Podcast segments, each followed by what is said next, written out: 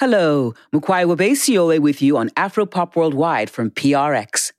This week, we conclude our series on African musical legends with a look back at the life and career of one of Africa's most influential drummers, maestro and composer Tony Allen. And remember, you can hear our entire African Legends series at afropop.org. Recognize that drummer? Well, I bet you do. That's the inimitable Nigerian maestro Tony Allen from his 2010 session with Hugh Masekela, released in 2020 on the album Rejoice.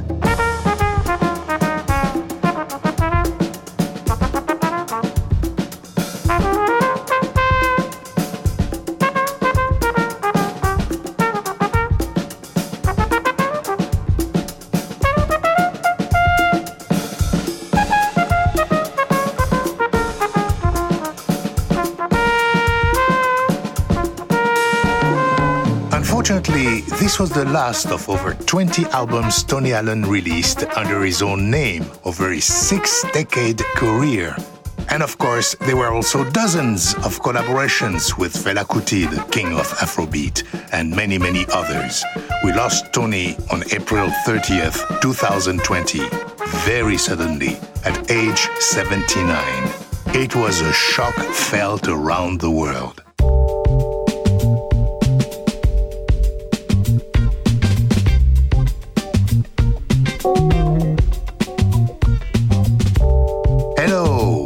Collinet with you on Afropop Worldwide from PRX. Today, we remember the life and career of Tony Allen, one of the greatest drummers of the past century. The world has definitely lost an icon, but we've gained a forever legend. There is no going through the history of music without mentioning Tony Allen. Even though he's not with us anymore, we'll continue to treasure every stroke of the drumstick he ever gave this world of ours. I think in my life, there have only been a few times where I was in a situation where I could really learn a lot. And working with him as a musician and learning about rhythm was definitely one of the highlights. This guy ain't playing no drum. He's just having fun. He's so relaxed. I look at him, I'm like, I wish all the drummer can play like that. He was one of my favourite people on earth. He gave so much of his time and love and wisdom. I wouldn't be where I am today, honestly, if I hadn't met Tony. Simple as that. He's one of the greatest musical influences in my life because of the simple depth of what he was teaching. Beloved, beloved, truly beloved man. C'est une grosse perte parce que Tony Allen, il est unique. Oumou Sangare says Tony Allen was unique. He played like a demon. It was incredible. His age could not diminish his savoir-faire. Before Oumou Sangare, we heard from Damon Albarn, Angelique Kidjo, Jeff Mills, and Yemi Alade, just a few of Tony's grateful collaborators and admirers. Our guide to the life of Tony Allen is a man who knew him in a very special way. My name is Michael Veal. I am a professor of ethnomusicology at Yale University, a musician, a bassist, a soprano saxophonist, and leader of the Afrobeat jazz band Michael Veal and Aqua Ife. A lot of people know me because of the biography I wrote of Fela Kuti, with whom Tony played for 15 years. Around 2000, Tony contacted me through a friend. He wanted to know if I was interested in co writing his autobiography. And uh, I said yes, because I think Tony Allen is one of the great drummers of our time. Tony was living in Paris, where he'd lived since the mid 1980s. So I basically lived off and on in Paris for about five or six years, going over for two months here, three months there, two weeks here, six weeks there, between 04 and let's say 08. Tony Allen, an autobiography of the master drummer of Afrobeat, came out in 2013. And it is a fantastic read, a journey through a life like no other.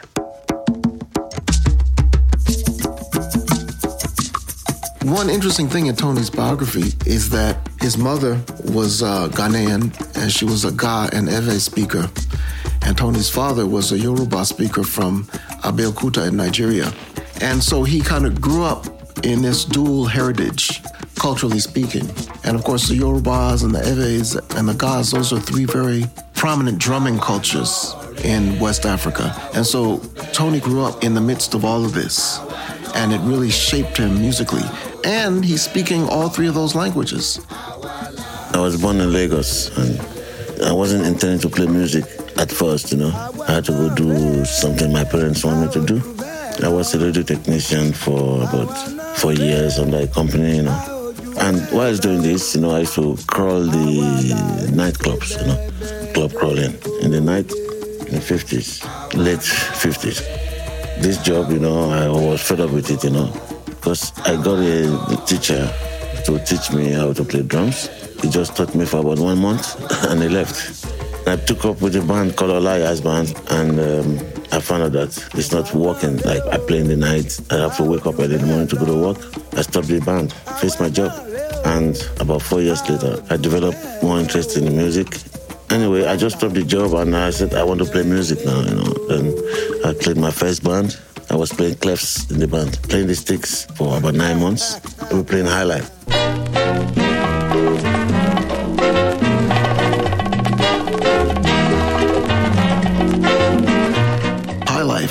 That was the big popular dance music in Nigeria and Ghana at that time. Nigerian musicians like Victor Olaiya and Eddie Okonta, Cardinal Rex Jim Lawson, and of course Bobby Benson. And so there was a lot of dialogue and interchange between Lagos in Nigeria and Accra in Ghana, the two hubs of the high life scene. One wow, wọ́n ń sàṣì wa o. Lórí ààrẹ a ó máa ṣẹ́gun wọn o. Lágbára Èdùmàrè abínú ẹni kò lè pákádàràdà lágbára Èdùmàrè. ẹ̀dá lùlù olúwa ò jẹ́ ọdún adánilóró tó fagbára kọ́ni ṣìkàṣìkà ètò máa fi ẹ̀ lójú. Tony Allen played clave sticks in the band we're hearing now, Victor Olaiya's Cool Cats. Love it. By the way, Fela himself started out as backup singer in Olaiya's band. But that's another story. Here's Tony. After the drummer of the group left, because I used to play drums when he is singing sometimes, they just put me on the drums. They said, no, we don't have to employ any other drummer because you play good drums anyway. That's how I started playing my drums, 1960.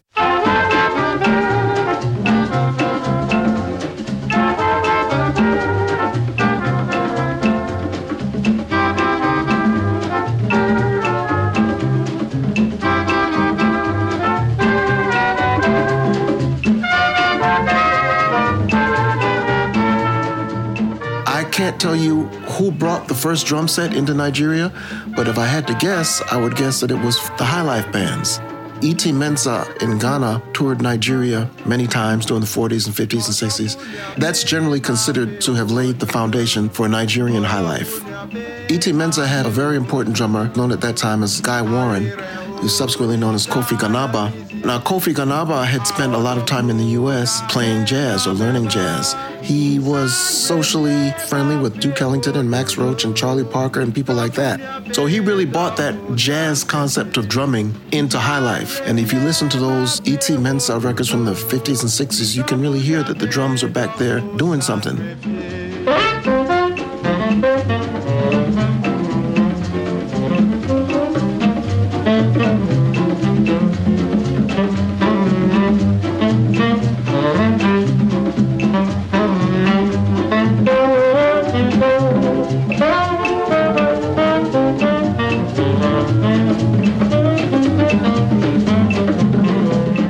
Commercial drum kits had only existed since 1909, so this was still quite a new thing in African music.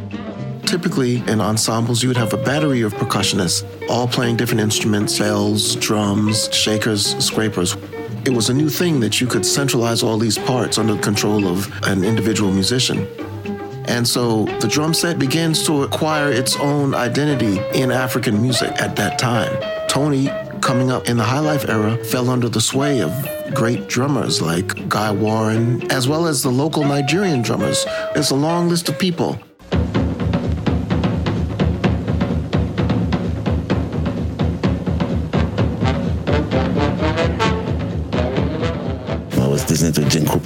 I like the solos, you know. And later, Blue Notes started coming to Nigeria. Art Blakey, uh, Elvin Jones, Max Roach. The usage of the hi hats. Those are my idols. I love their drumming a lot, lot, lot, lot.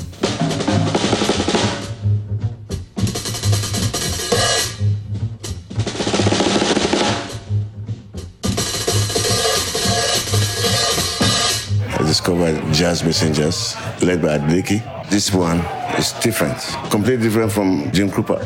It talks, it's a talker. When his solos, his solos are African. Like telling the story. And that's what I love of him. And I say, oh, this, I want to play like this guy.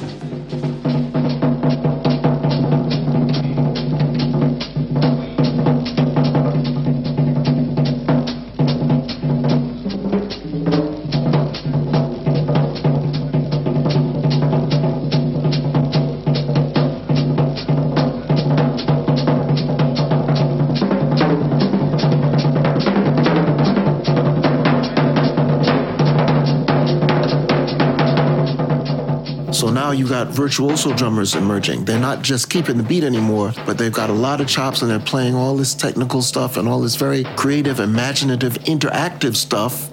Max Roach and Kenny Clarke and Philly Joe Jones and all of the drummers of that generation, and then the ones that came after them in the 60s, like Elvin Jones, Art Blakey, and Tony Williams. So Tony was hearing all that, and of course, they were also importing those Blue Note records. And, you know, there was a time period in his adolescence when Tony was basically working as a DJ, and they wanted to hear high life and they wanted to hear jazz.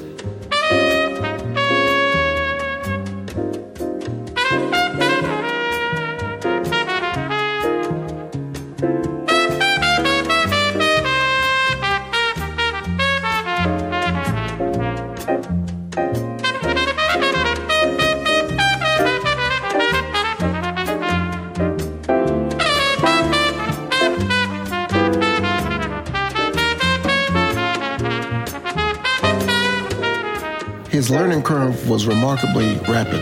He sits down at the drums to relieve the other drummer.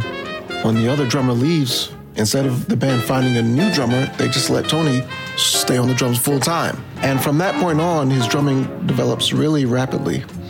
And in many times in uh, the early years when people do things like pay him more than they're paying the other band members or make special concessions or accommodations because they recognize his outstanding talent.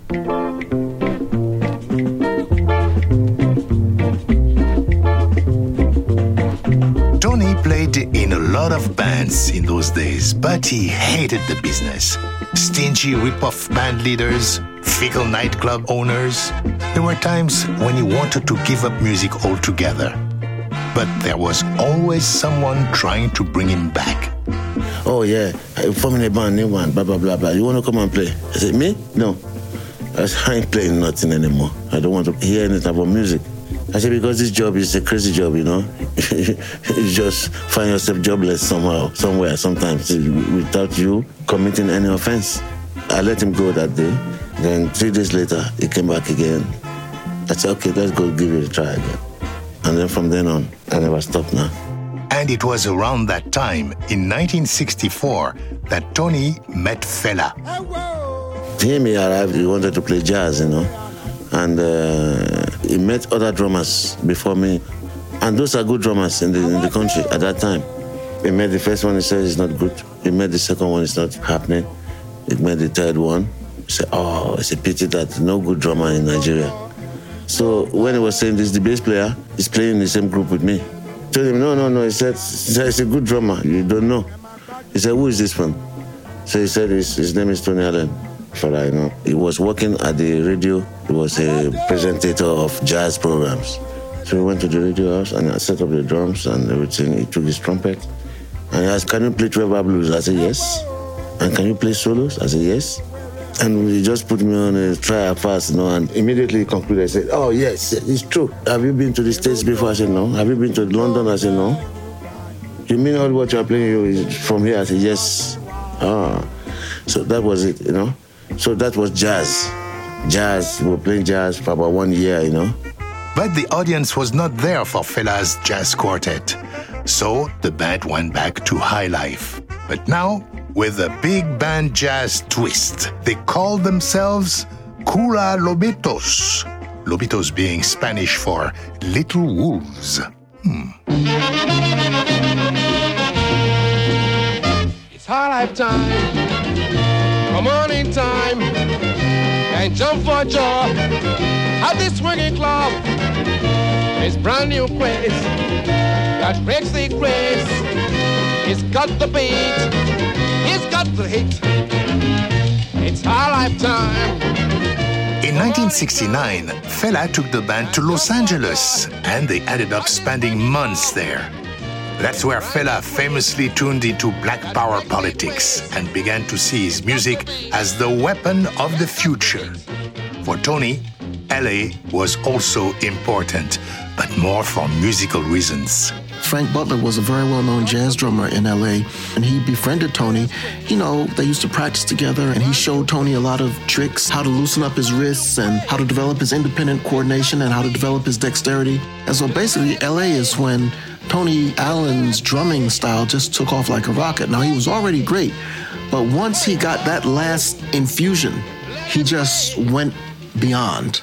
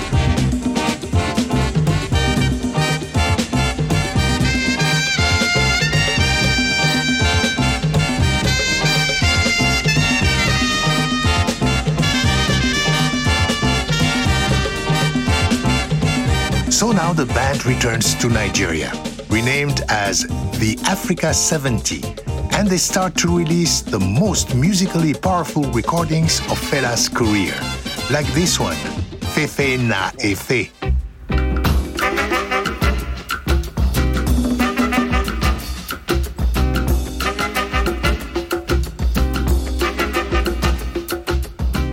Tony's just exploded into greatness, he and Fela were like linked at the brain, despite whatever else may have been going on with the business. They were totally in sync with each other. That's some of the greatest drumming, in my opinion, that, has been recorded since World War II. I mean, it's jazzy, it's funky, it swings, it's got the overtones of traditional African music.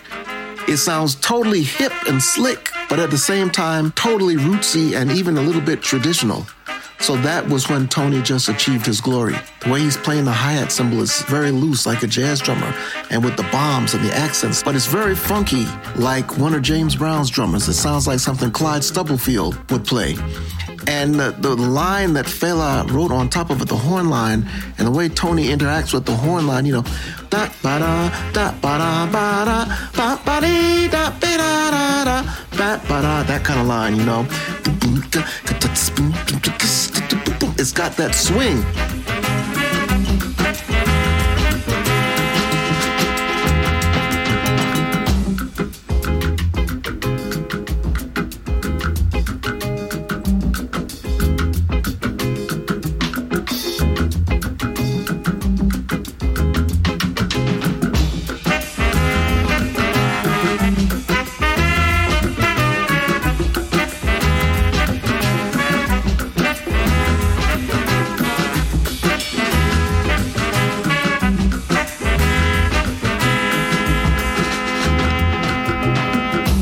That's how I was from day one. I worked for that. I always say that, that I want my drums to sound like orchestra. I want my drums to sound like piano. You understand? Piano has many notes uh, and the chords.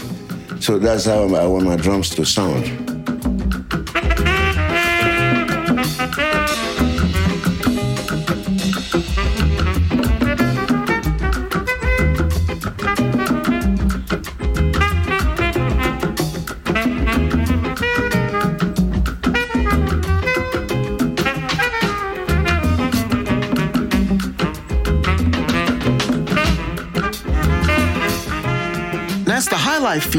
The key to understanding that is the drummer is just a partner in the percussion section. You got the congas, like the rhythm congas, you got the lead congas that are playing interjections, you got the chekere, you got the claves.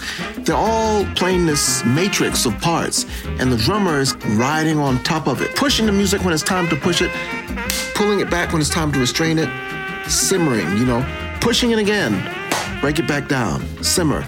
Tony was a master of that. He's got this bed of percussion that he can just kind of ride on top of and interact with and interject with. Now, later in Africa 70, the music tightened up. Basically, as Fela became more in conflict with the authorities, the music started to really tense up and it reflected all of that. And so then you get stuff like Alagbon Close, you know.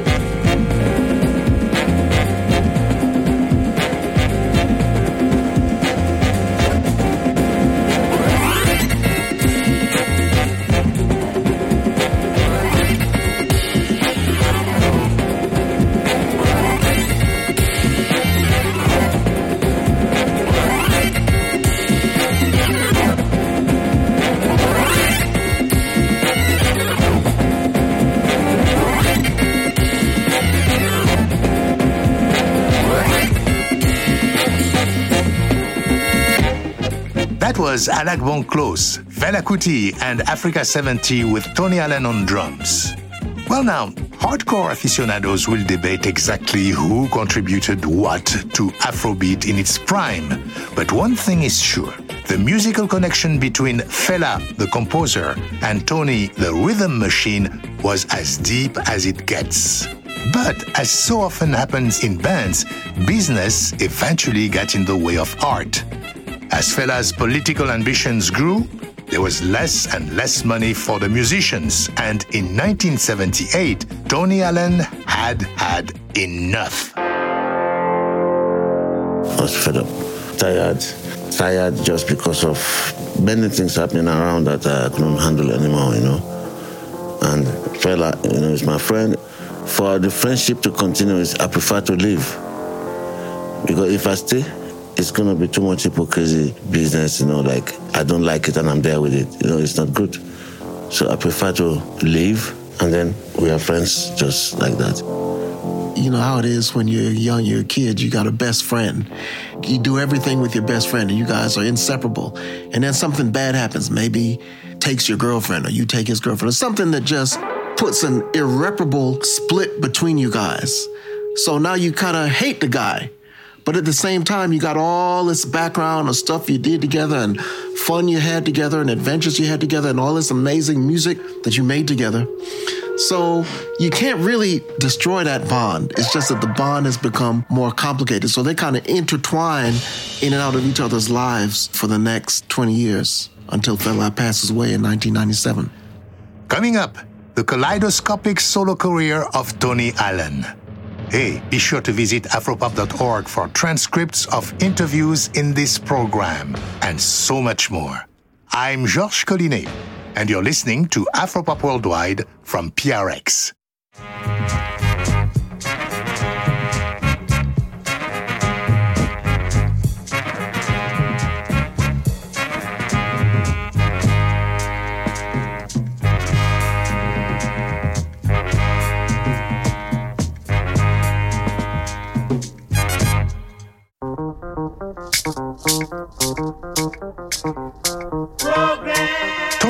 Recorded four albums with Africa 70 under his own name. They were very much in the classic Afrobeat mold, but at least one of them signaled Tony's ambition to move on. The title is Progress.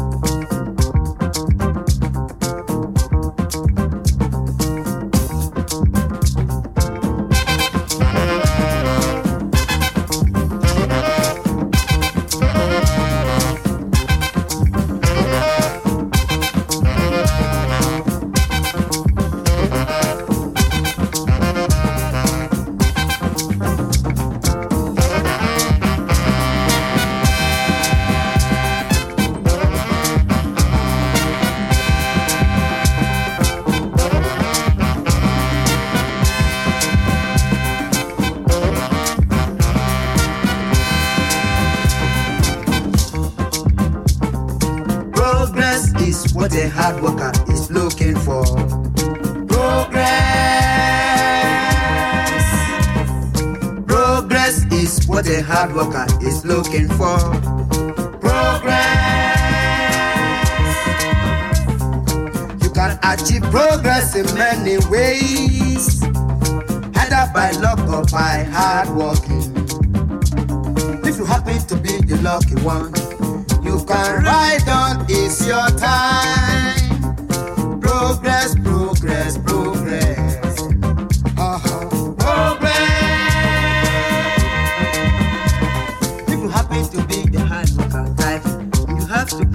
long life and good health. So as to achieve progress, progress is what I'm looking for. Progress is what we're looking for.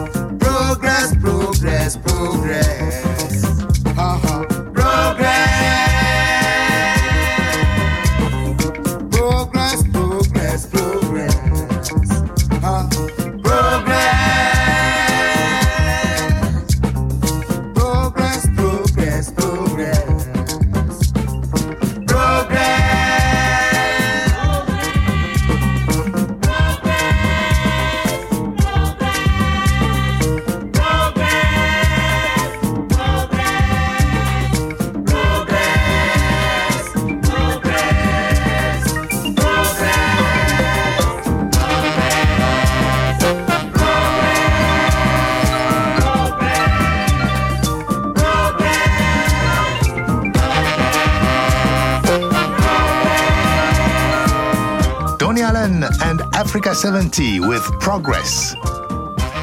Not long after Tony parted with Fela, he moved to London, where he befriended French producer Martin Meissonnier. Martin was deeply involved with Juju maestro King Sunny Ade at the time. And Tony played on a track on King Sunny Ade's most heavily produced album ever, Aura. Michael Veal says that Afrobeat had become an important influence on international Juju music. Oh, yeah. I mean, the whole equation they did was to take Afrobeat and mix it in with those Juju songs.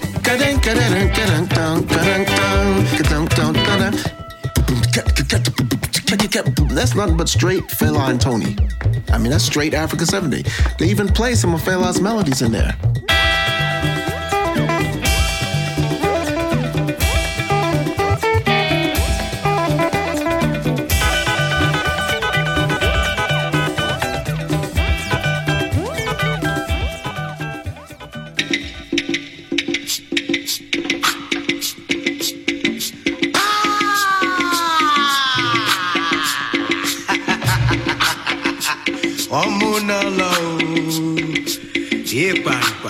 In 1984, Tony completed his first post Africa 70 album, NEPA.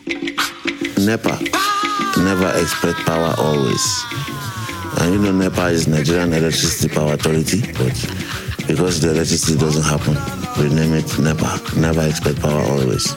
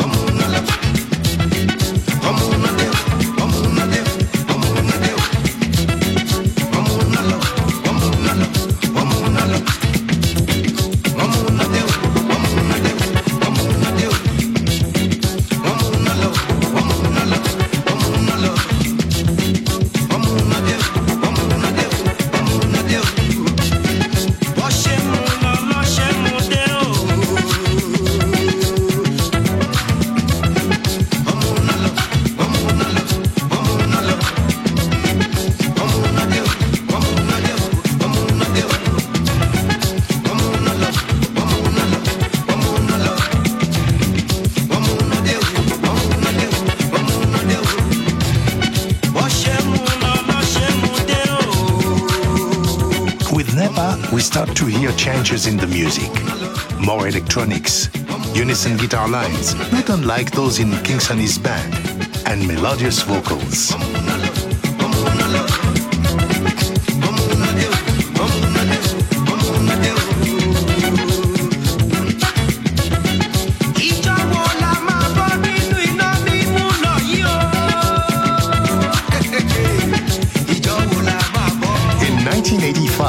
Encouraged by Martin Meissonnier, Tony moved to Paris. Before long, he married, had three sons, and began a new career for himself. Over the next 15 years, Tony worked with all sorts of groups, large and small, and experimented with trending styles, techno, dub, and electronica, including this album made with Niamh Farrell, aka Dr. L. Here's Psycho on the Bus.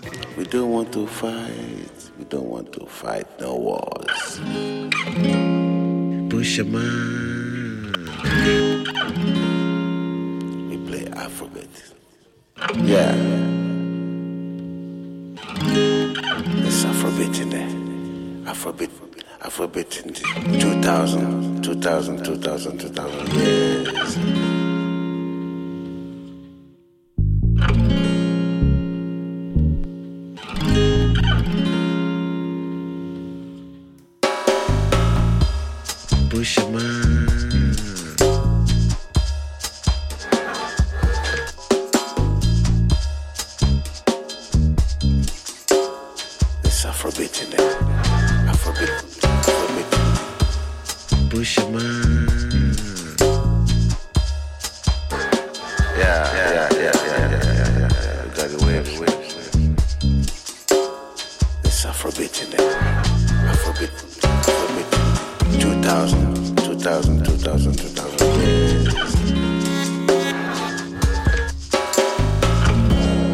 puxa mais. Check check it out, check it out, check it out.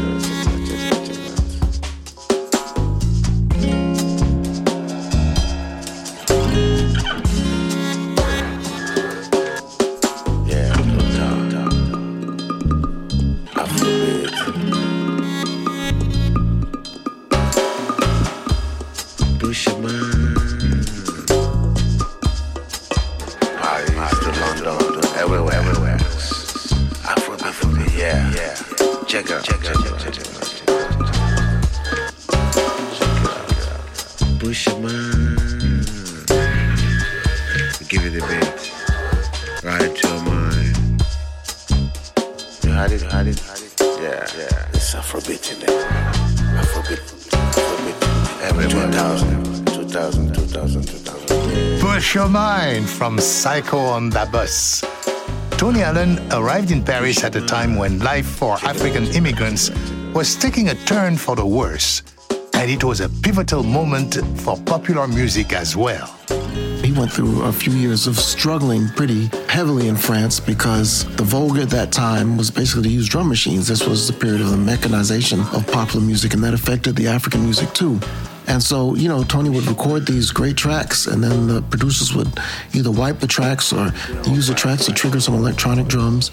And for someone who's a great drummer, you know, it was a very demoralizing time for him. In fact, it was a very demoralizing time for drummers around the world.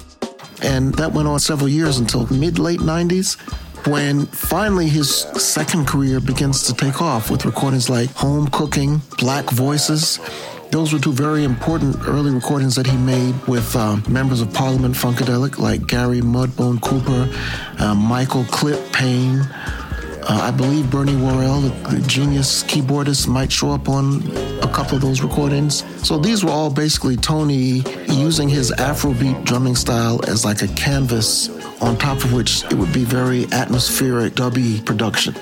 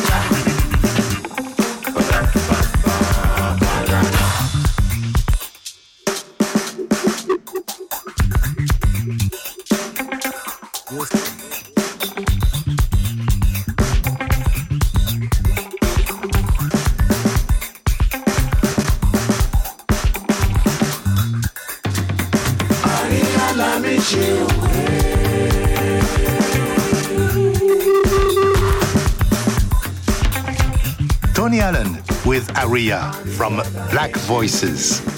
By the time I met him, he was touring incessantly all over Europe, touring the United States pretty frequently, touring Asia. He played on Reunion Island in Japan. He played in Israel, Istanbul, and this is when he was approaching his 70s or was in his 70s. I don't know how he kept up the pace. During his Paris years, Tony collaborated with the who's who of African artists, including Ray Lema, Hugh Masekela, Angelique Kidjo, Oumou Sangaré, and on one of his final recordings, Afel Bokoum of Mali.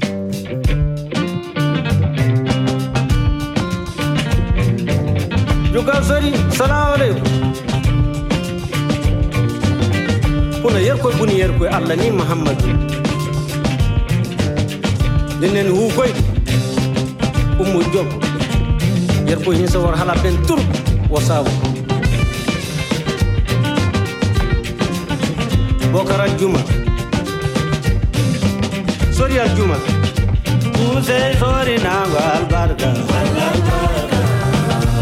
Azan sori na albarka. Samba sori na. Bogar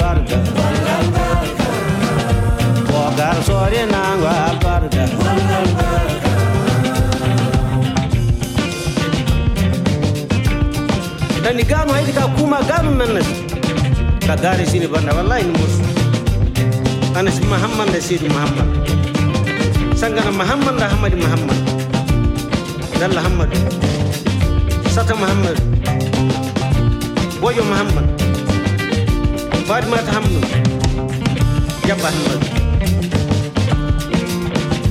Ni ko tsori albarka. Sori nanga albarka napa sori nanga albarka dalla sori nanga albarka abubakar hasan asarki hasan aliji hasan masa tahammud jogal kano mo iga dum joni courrier ko hinjande ni wo ciini tan ya to doti men D'ailleurs, quand nous nous anoni baire anoni darja a goy kani gade yugal sori nango albarka adan sori nango albarka yugal sori nango albarka nango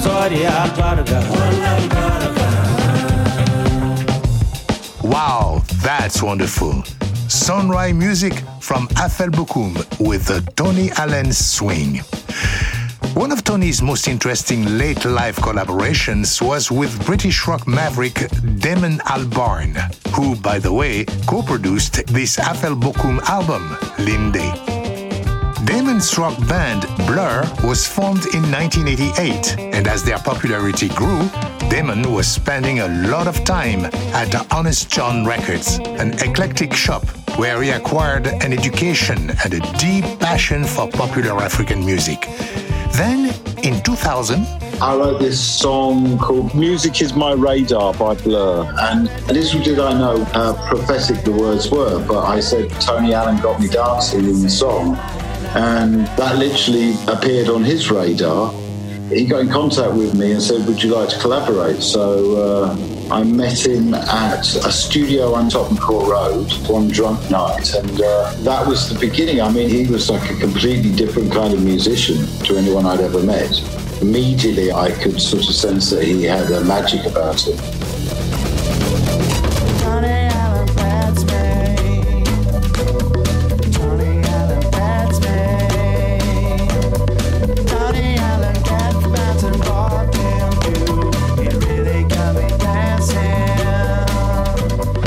Us that in that studio he joined Tony in a little bit too much indulgence and ran into a problem common to many Tony Allen collaborators. I couldn't on the night come up with something concrete because I couldn't find the downbeat. So I took it away and then I worked on it and uh, he really liked it and that was the beginning of our, uh, our relationship. In his autobiography, Tony says that song was the best track on the album. so the feeling was mutual. And many, many collaborations followed over the next 18 years. Let's hear the song that started it all Every Season.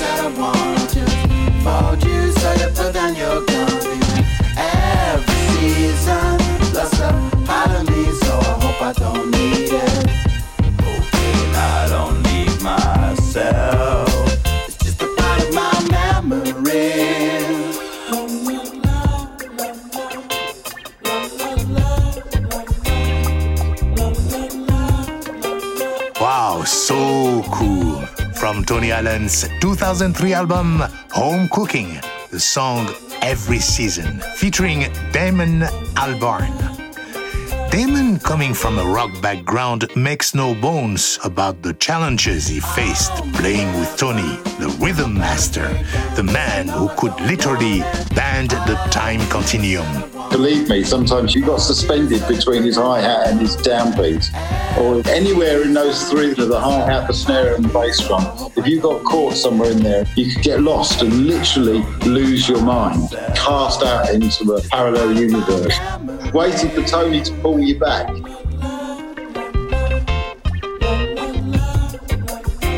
Later on, Damon and Tony collaborated in a band called The Good, The Bad, and The Queen.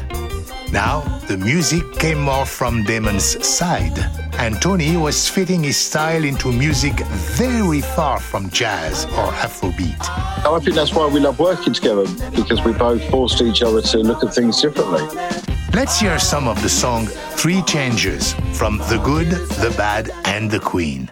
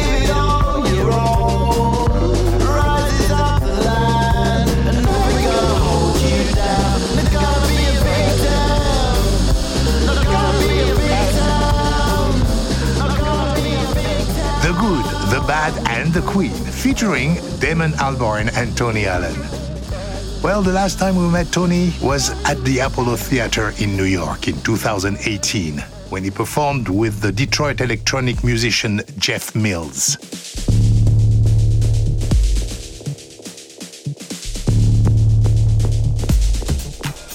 Uh, first became aware of Tony's work with Fela Kuti probably in my teen years. I started off as a musician, but I kind of moved into DJing in the late 70s. So at a time when music was not broken into categories and special styles. It was pretty much a broad ocean of music, and you just kind of had to kind of swim and find your way to what you really needed to have. And so, as a DJ then, finding something that was more beat oriented was one of the things that DJs most looked out for. Works where percussion and drums were the primary element that everything was based around.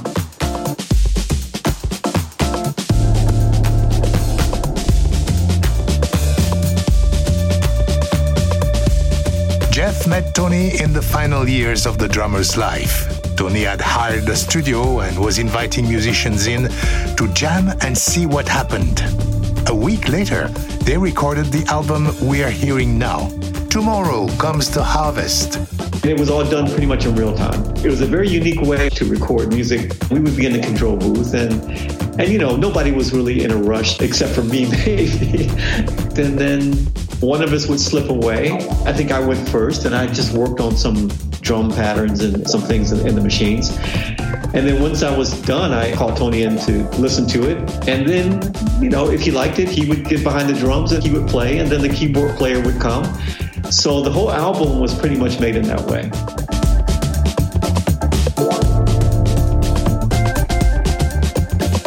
Jeff said they spend a lot more time talking about music than actually playing music.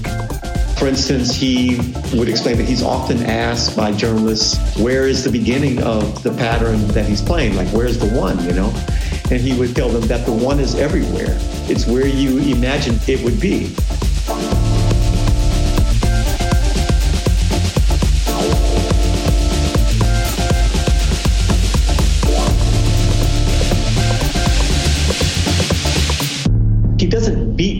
Drums he allows the skins on the drum to work, where he allows the rebound of the beat on the drumstick to roll against the skin to generate sound, you know. You know, to hit a drum, you can do that in so many different ways. So it was it was really fascinating to, to watch him.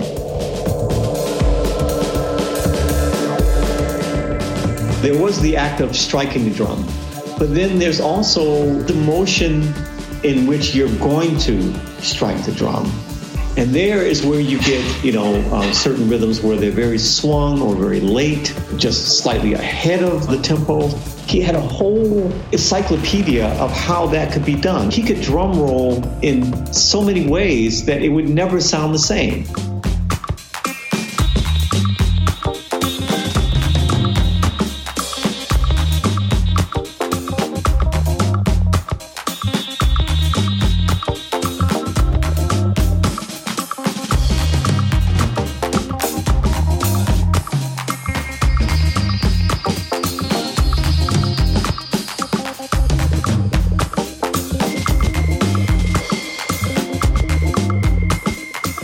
That concert with Tony and Jeff Mills, we told Tony how amazing it was that he collaborated with so many artists in so many styles. The point is that that's what I am, you know. I just hate boredom. I get bored very easily. Not about anybody, but about myself, you know. So in that case, the only way is to get myself involved in other things that I don't even know who they are, you know, wherever they're coming from, you know. It's just, I like to collaborate with people. It makes me improve on my own side. In the end, Tony Allen came back to jazz, recording two albums for Blue Note The Source and also a tribute to one of his idols, Art Blakey.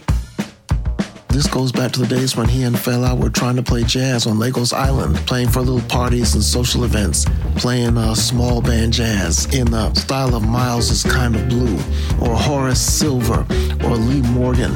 So it was very beautiful to see him come full circle like that. And uh, it brought out the jazzy overtones of his playing that we hadn't heard since the years he was with Fela.